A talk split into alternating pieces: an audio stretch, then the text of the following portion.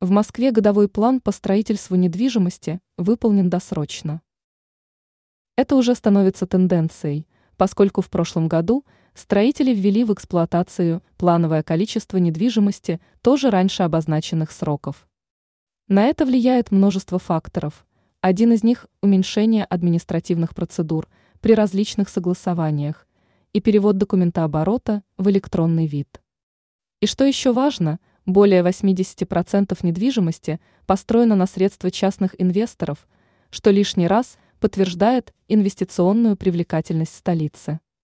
Порядка половины введенной в эксплуатацию недвижимости является жилой, остальная недвижимость либо коммерческая, либо это объекты социальной инфраструктуры.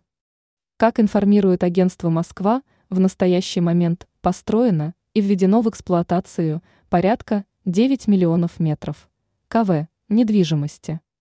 Всего в текущем году планировалось построить 8,5 миллиона метров кв. Недвижимости. Таким образом, в текущем году наблюдаются опережающие темпы строительства.